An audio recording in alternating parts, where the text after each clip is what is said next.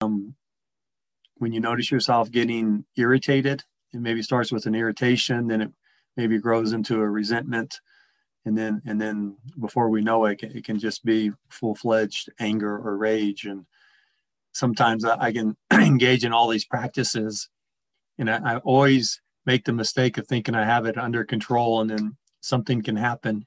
it can just be a trigger, and it can happen so fast. So it's an ongoing process of, of learning to um, to work with our anger and our our frustrations there. well, I wanted to share. Uh, uh, there's a, a, great book that Philip Yancey wrote, and it's called "What's So Amazing About Grace." And he has uh, some wonderful stories in there, just about the power and, and the goodness and the life-changing uh, capacity of grace. And he tells a wonderful story uh, about a guy named Gordon Wilson.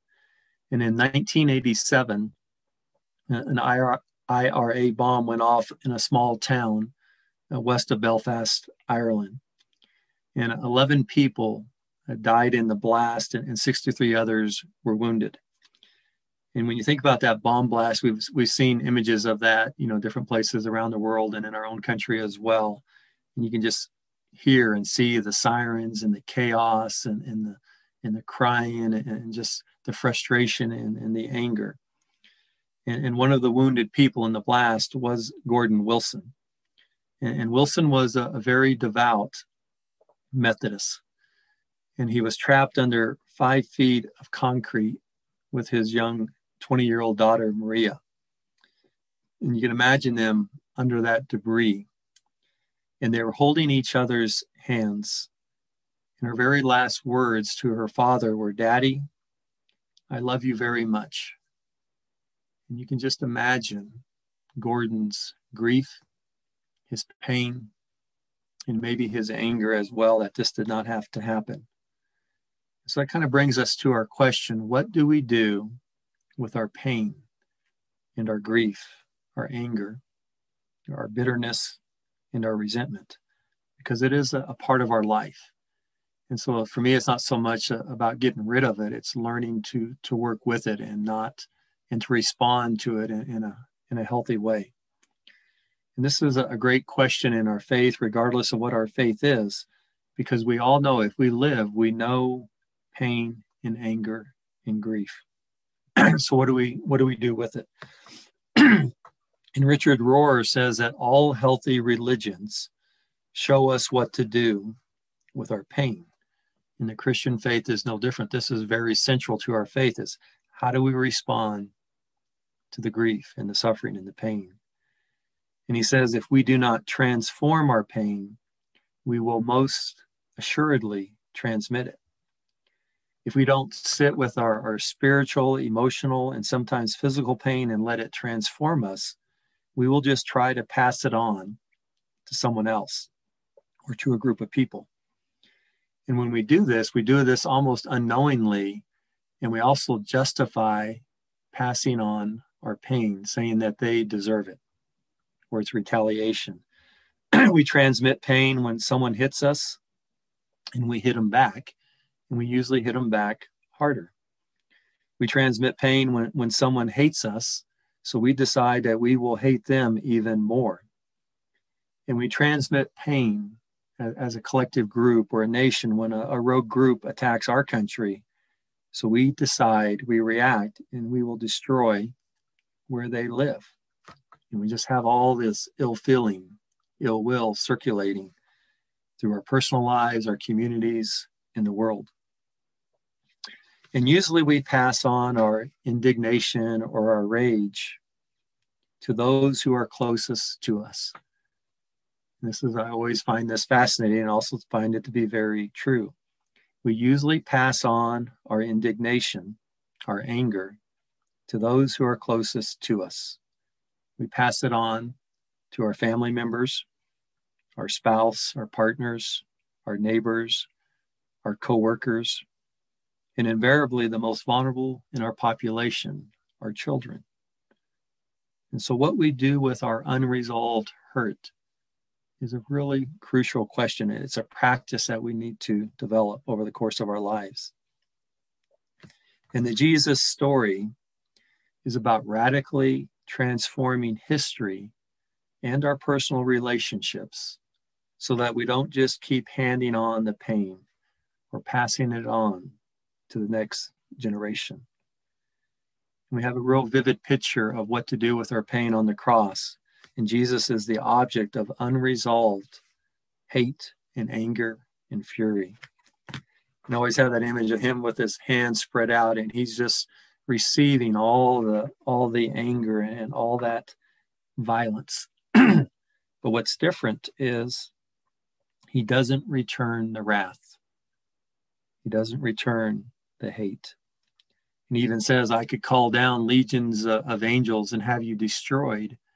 But he doesn't do that. He re- resists the temptation to return in kind. He holds the hostility. He spends time with it. And he, it transforms him. And he returns love and compassion and forgiveness on the cross.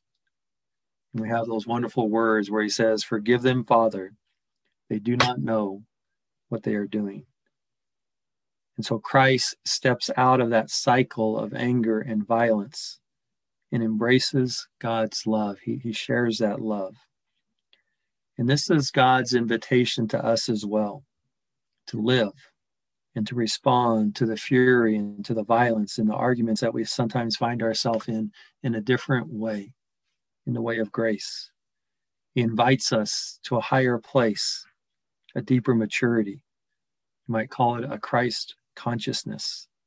He invites us to hold our pain, to spend time with it in a very conscious way and not project it elsewhere.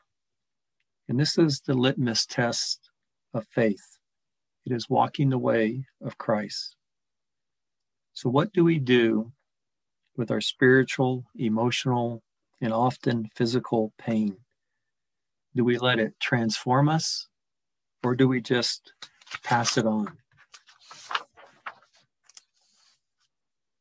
And the Reverend Martin Luther King, in his, he famously said, Darkness cannot drive out darkness, only light can do that.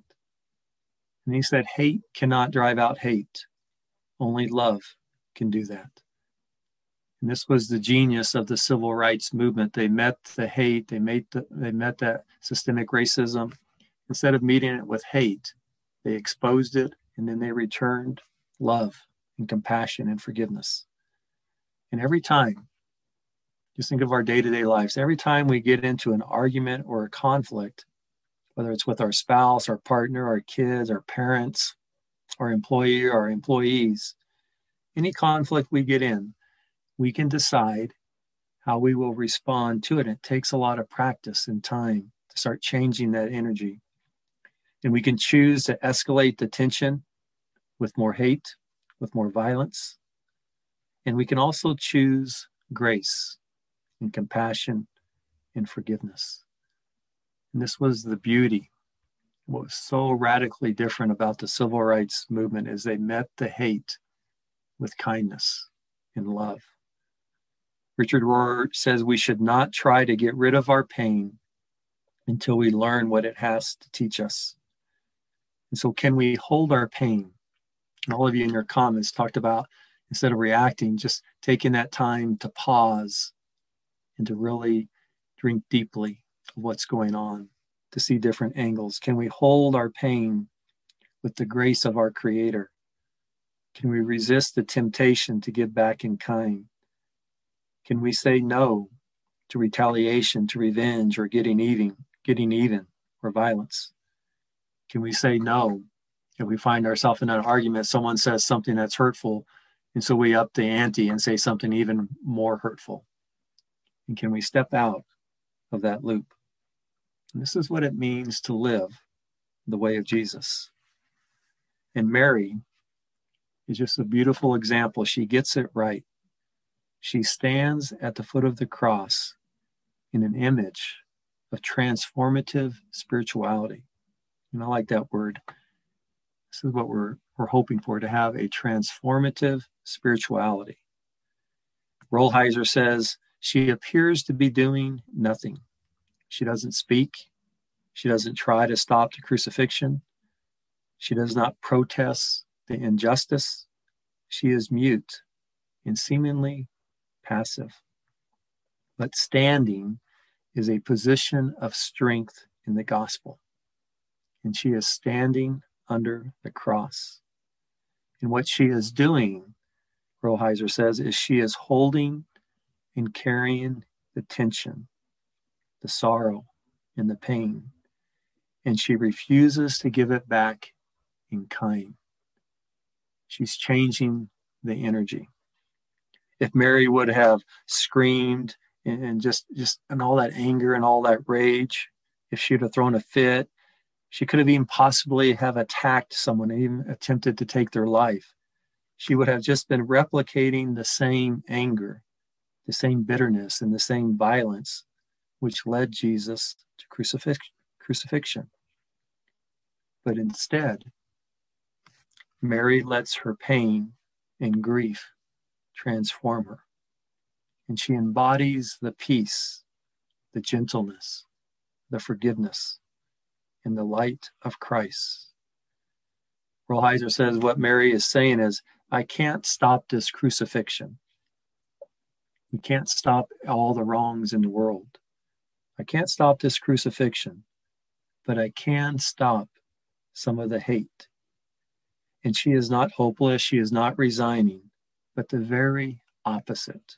She's an agent of change, and she is part of a movement towards our Creator's light and love and peace on earth. So, do we stand with Mary at the foot of the cross? Do we step out of the rage? Do we refuse to return hate or anger in kind? Not just physically, but also with our words. We don't participate in those war of words where it just gets more and more nasty.